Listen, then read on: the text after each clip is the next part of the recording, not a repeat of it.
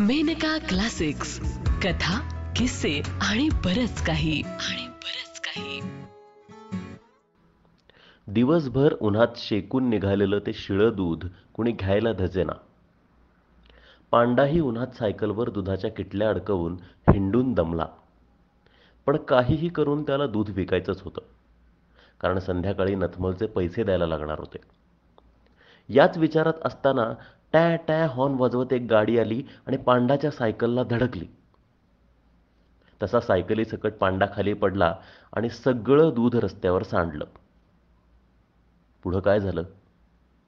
ऐका कॉम्प्रमाइज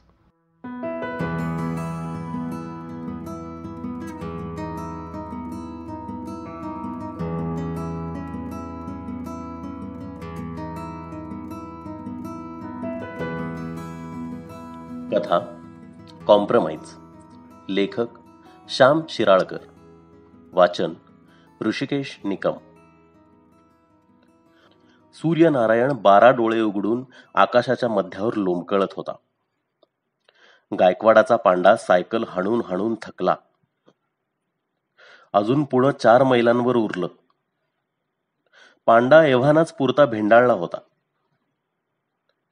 त्याचं माकड हाड मज्जारज्जूला रुतायला लागलं. सायकलला दुधाच्या दोन घागरी लावून पांडा पुण्याकडे येत होता. साडेआठ नवाच्या टायमाला पुण्याला टच होणारा पांडा तीन चार तासानं लेट होता. सायकलचं टायर बसलं. पंक्चरची उस्तवारी करण्यात हाकनाक दोन तास गेले. त्याच जागेवरून हालायलाच तासभर वेळ झाला होता. पांडा कातवला. त्यानं घड्याळाला शिव्या घातल्या आणि सायकल दामटायला सुरुवात केली. पांडा पुण्यात आला तो दीड वाजून गेलेला. त्यानं सायकल दूध भट्टीकडे नेली. सायकलवरच्या दुधाच्या घागरी उतरवल्या. साऱ्या गाळ्यावर घागरी घेऊन तो फिरला पण जाम गिराईक घावलं नाही.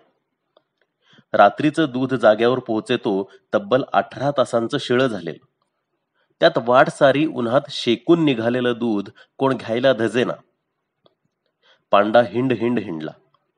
पण दुधाला गिराईक गवसेना तशी पांडा हबकला. दूध वोपून वीस पंचवीस रुपये कनवटीला लावून दुपारी जेवायच्या वक्ताला येतो म्हणून त्यानं कारभारणीला सांगितलं होतं. त्याच पैशावर नथमल शेटला वायदा केला होता. पण सारच मुसळ केरात केलं. दूध घागरीत आणि पैसे गिरायकाच्या खिशात राहिले. पांडाचा मेंदूच आऊट झाला. त्याला जाम सुचेना. आता या दुधाचं करायचं काय? गावाकडं परत न्यावं तरी पंचायत इकडं तर गिराईक भेटे ना पांडा पुरता येडबडला त्यानं दुधाच्या घागरी परत सायकलला अडकवल्या हळूच चुळकाभर दूध हातावर घेतलं आणि पिऊन बघितलं. आणि त्यानं सायकलवर टांग टाकली. दूध विकायलाच हवं. सांच्याला नथमलला पैसे दिलेच पाहिजेत. बिन पैशाचं घरी गेलं तर कारभारीने धुणं धुतल्यासारखं धुवून काढेल. साऱ्या कल्पनांनीच पांडा चेमटून निघाला.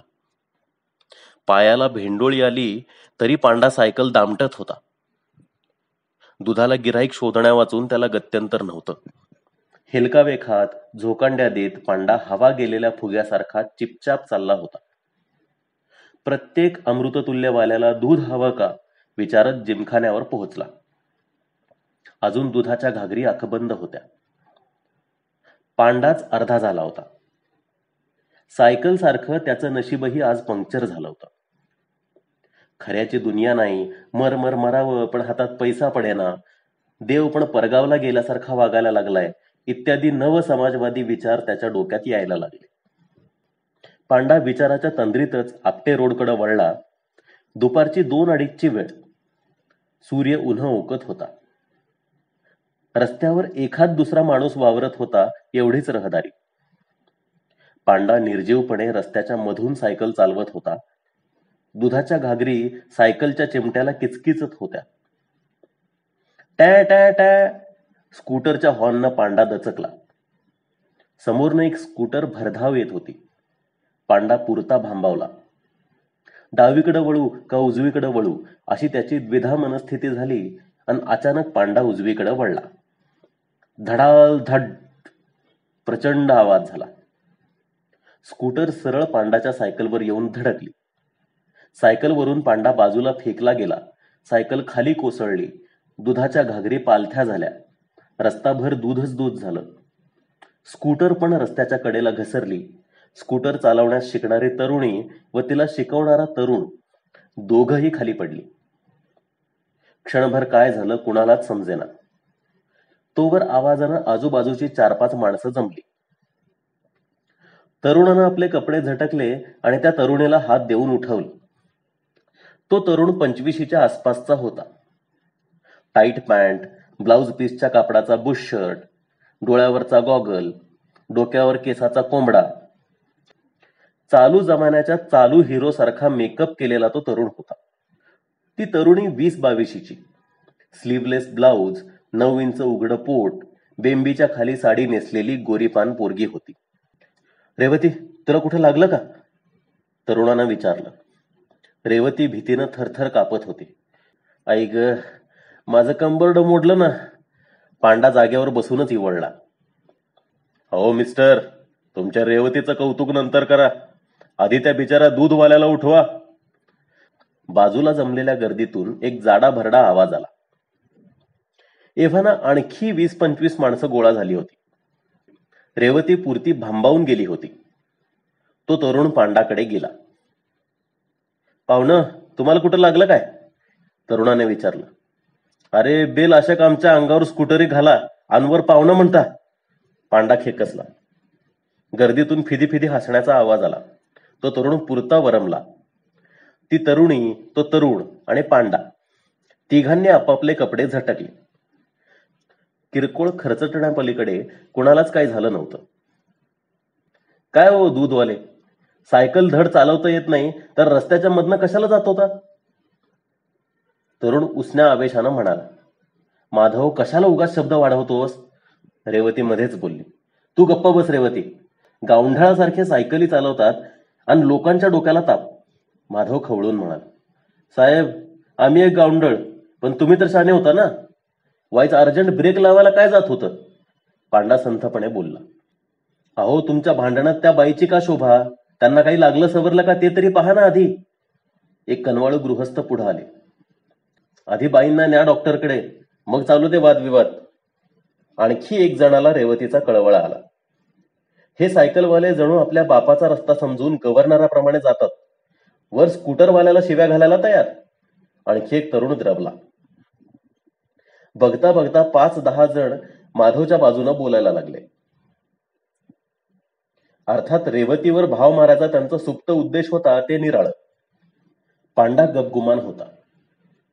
अहो पण त्या गरीब बिचाऱ्या दूधवाल्याचं दोन घागरी दूध सांडलं. सायकल मोडली. त्याची बाजू तरी ऐकून घ्या. एक वयस्कर गृहस्थ पुढे येत म्हणाले. चूक त्याची. बावळाटासारखा एकदम मध्ये आला. त्याचं काय ऐकायचं? स्कूटरचं पण पाच पन्नास रुपयांचं नुकसान झालंच. माधवनं सफाई दिली. हा साहेब चूक कोणाची ते तुम्ही सांगू नका. आम्ही आपली अडाणी बावळट माणसं म्हणून चूक आमच्याच टक्कुरीवर घालतावय पांडानं जबाब दिला. खाडीची अक्कल नाही आणि वर चूक पण कबूल करायची नाही. माधव चौताळ साहेब आम्हाला अक्कल असती तर दूध दूधवाल्याचा धंदा केला असता का आम्ही? नुसतं स्कूटरवर फिरलो असतो. पांडा थंडपणे बोलला. हे माधव असल्या अडाणी माणसाशी कशाला माथेफोड करतोस? उगाच रस्त्यावर शोभा नको. रेवतीनं माधवला चुचकारला. कॉम्प्रोमाइजला तयारच नाही. म्हणे पंचनामा करा. अगं आपण गप्प बसतो म्हणून ही शेफारतात. कायदा खुंटीला बांधून ठेवतात आणि वर शिरजोरी. माधवला रेवती पुढं पुरुषार्थ दाखवायला चांगला चान्स आला होता. त्यात आजूबाजूचे पाच दहा जणही त्याच्या बाजूला होते. पांडाच्या बाजूने एक वयस्कर गृहस्थ होता. बाकी सारे तटस्थ होते.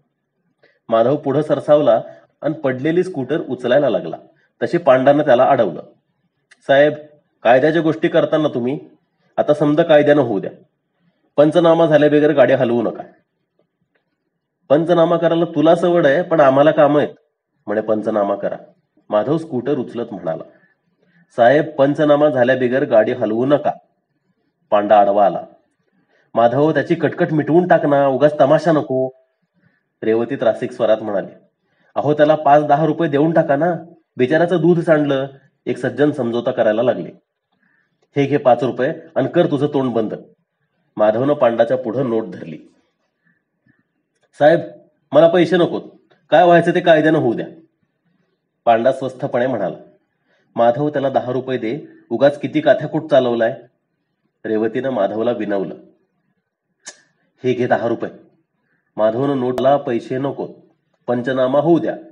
माझं चुकलं असेल तर तुम्हाला कशा पाय भुर्दंड? पांडानं नोट नाकारली अहो त्याचं पंचवीस तीस रुपयांचं दूध सांडलंय आणि तुम्ही दहाच रुपये कसे देता? काहीतरी समजून उमजून द्या. त्या वयस्कर गृहस्थांनी सूचना केली मला पैसे नकोत. माझ्या हातानं दूध सांडलं तर मी कुणाकडनं पैसे घेतले असते? काय व्हायचं ते कायद्यानं होऊ द्यात. पांडानं सूचना नाकारली. पंचवीस रुपये देतो. मग तरी समाधान झालं का? माधवनं प्रश्न केला. साहेब मी गरीब अडाणी माणूस. तुमच्याकडनं उगाच पैसे कशा घेऊ? पोलीस येऊ द्यात पंचनामा होऊ दे. काय कायद्यानं व्हायचं ते होईल. मला तुमचे पैसे नको. पांडा स्थितप्रज्ञाप्रमाणे बोलला. अरे बाबा दुधाचे पंचवीस आणि सायकल दुरुस्तीचे पाच रुपये घे. आता तरी तुझी कटकट संपली का? माधव वैतागून बोलला. मला पैसे नगत मग तुला हवं तरी काय? पंचनामा. पंचनाम्यासाठी थांबायला मला वेळ नाहीये. ते पोलिसाला सांगा. पोलिसाच्या भानगडीत दोघांनाही त्रास होईल. उगाच त्रास वाढवू नकोस. मला त्रासाची सवय आहे. उगाच मिटवा मिटवी करू नका. बराच शहाणा दिसतोस. तुमच्या परीस वाईच कमीच. अरे पंधरा वीस रुपयांचं नुकसान झालं तुझं. तुला तीस रुपये देऊनही तू वाकड्यात शिरतोस. साहेब कायदा वाकडा नसतो. मग तुझं म्हणणं तरी काय? पंचनामा. एवढ्यात एका समाजसेवकानं धावत येऊन पोलिसाला बोलवून आणलं होतं. पोलीस येताच पांडाला बळ चढलं. काय गडबड आहे? पोलीस दादा डुलत डुलत हजर झाले. हवालदार साहेब ऍक्सिडेंट झाला. स्कूटरवाल्या बाईंनी मला धडक मारली. पांड्यानं कैफियत मांडली. अहो चूक सायकलवाल्याची होती. एकदम उजवीकडे वळला आणि स्कूटरवर आदळला माधवनं आपली बाजू मांडली. कोण मेलं बिलं तर नाही ना? तीच भर ऍक्सिडेंट आणि हातभर पंचनामा कशाला करता? मिटवून टाकायचा आपापसात. उगाच आमच्या टाळक्याला त्रास. पोलिसांना अनधिकृत सल्ला दिला. गरीब माणूस आहे म्हणून मी त्याला तीस रुपये द्यायला तयार झालो. पण पठ्ठ्या कॉम्प्रोमाइजला तयारच नाही. म्हणे पंचनामा करा. माधवनं खुलासा केला. कॉम्प्रोमाइज कशा पाय करायचं? काय कायद्यानं व्हायचं ते होईल की साहेब? पंचनाम्याला घाबरताय कशाला? पांडाना आवाज चढवला स्कूटरवाल्याला आणखी दमात घ्यायला पांडा उत्सुकला होता. पन्नास रुपयांवर आकडा गेला की मगच कॉम्प्रोमाइज करायचं असा त्याचा इरादा होता.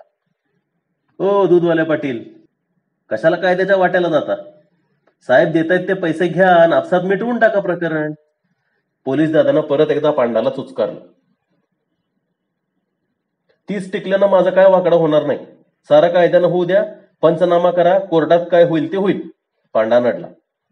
अहो दूधवाले फार कोर्टाची चटक लागली तुम्हाला.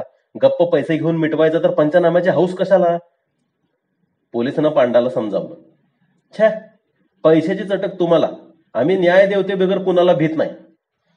सत्याची दुनिया असती तर आपण दीडशे वर्ष पारतंत्र्यात पडलोच नसतो. पांडानं पुढाऱ्याची भाषा काढली. ॲक्सिडेंटचा आणि स्वातंत्र्याचा काय संबंध? उगाच पुढारकी गाजवू नका. पोलीस पण उचकला. पोलीस डिपार्टमेंटनं पैसे खाऊन देशाचा विचका केला. पंचनामा करा म्हटलं तर तुम्ही कॉम्प्रोमाइज करायला सांगता. जरा तरी न्यायाची चाड राखा. पांडा गुरकावला. ठीक आहे. मग पंचनामा करूनच टाकतो. म्हणून पोलिसानं पिशवीतनं कागद आणि फुटपट्टी काढली. जागेवर खडूच्या खुणा झाल्या. स्कूटरवाल्या बाईचं लायसन्स नंबर घेतलं. माधव शिकवत होता त्याचा पण लायसन्स मागून घेतलं. माधवनं लायसन्स पोलिसाच्या हातात दिलं. लायसन्समध्ये पाच रुपयांची नोट घडी करून ठेवली होती ती अल्लाद पोलिसांना उचलली. मग जबान्या झाल्या. स्कूटरचं आणि सायकलचं फारसं नुकसान झालं नव्हतं. कुणाला फारशी इजा झाली नव्हती. राहता राहिली दुधाची नुकसान भरपाई. अहो पाटील दुधाची किंमत किती लिहायची? पोलिसांना पांडाला प्रश्न केला. बाजारभावानं सहज पन्नास रुपये होईल. पांडांना सांगेल. अहो काय विलायती गाईचं दूध आहे वाटतं? म्हणे पन्नास रुपये किंमत. दुधातलं तुम्हाला काय कळतंय साहेब? पांडानं माधवला हिणवलं. अहो पाटील जरा दुधाच्या घागरी इकडे आणा. पोलिसांना पांडाला फरमावलं. अहो घागरीत काय बघताय? सारं दूध सांडून गेलंय पांडा म्हणाला. पाटील घागर उपडी केली तर सारा दूध सांडतं. आणि घागर नुसती अंगावरच कलंडली तर आत थोडस दूध उरतच. आणा घागरी इकडं. पोलिसांना पांडाला घागरी आणायला हातानं खुणवलं. पांडानं सायकल उभी केली आणि घागरी आणून पोलिसासमोर आदळल्या. पोलिसाचा कयास बरोबर होता. प्रत्येक घागरीत थोडंफार दूध होतं. काय पाटील घागरीत तर लिटरभर दूध दिसतंय. हवालदार साहेब तुम्ही अगदी पायंटशीर चाललाय. त्या लिटरभर दुधानं काय होणार आहे? पांडानं तुच्छता दर्शवली. पोलिसांना घागर वाकडी केली आणि चुळूकभर दूध हातावर घेतलं. आणि दुधाचं आचमन घेतलं.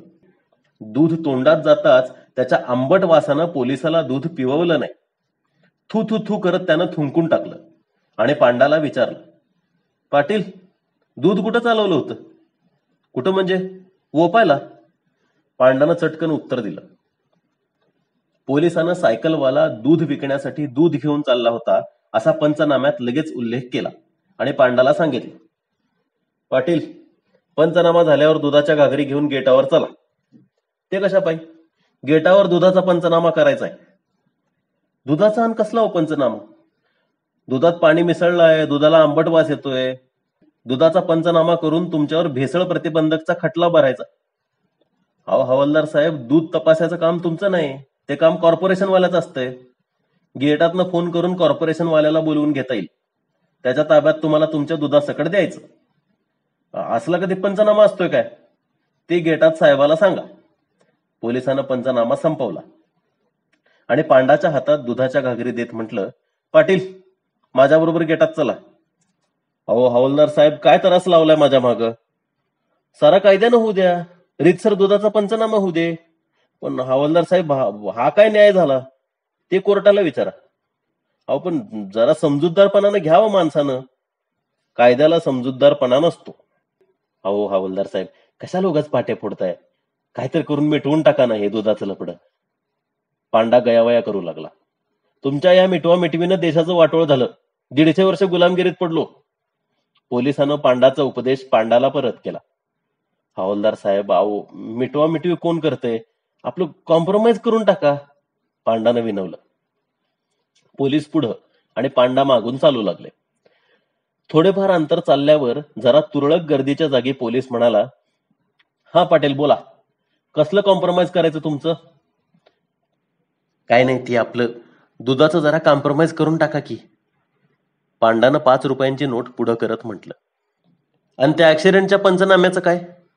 पोलिसानं प्रश्न केला. ती बी घाला चुलीत. ही तर कोर्टाची उसाबर करायला कुणाला फुरसत आहे? पांडानं पोलिसाच्या हातात नोट सरकावत म्हटलं. आता आपण ऐकलं श्याम शिराळकर लिखित ऋषिकेश निकम यांच्या आवाजात कॉम्प्रमाइज ही कथा ऑगस्ट एकोणीसशे सत्तरच्या मेनका मासिकात पहिल्यांदा प्रकाशित झाली होती. ही मेनका प्रकाशनाची दोन हजार बावीसची प्रस्तुती आहे.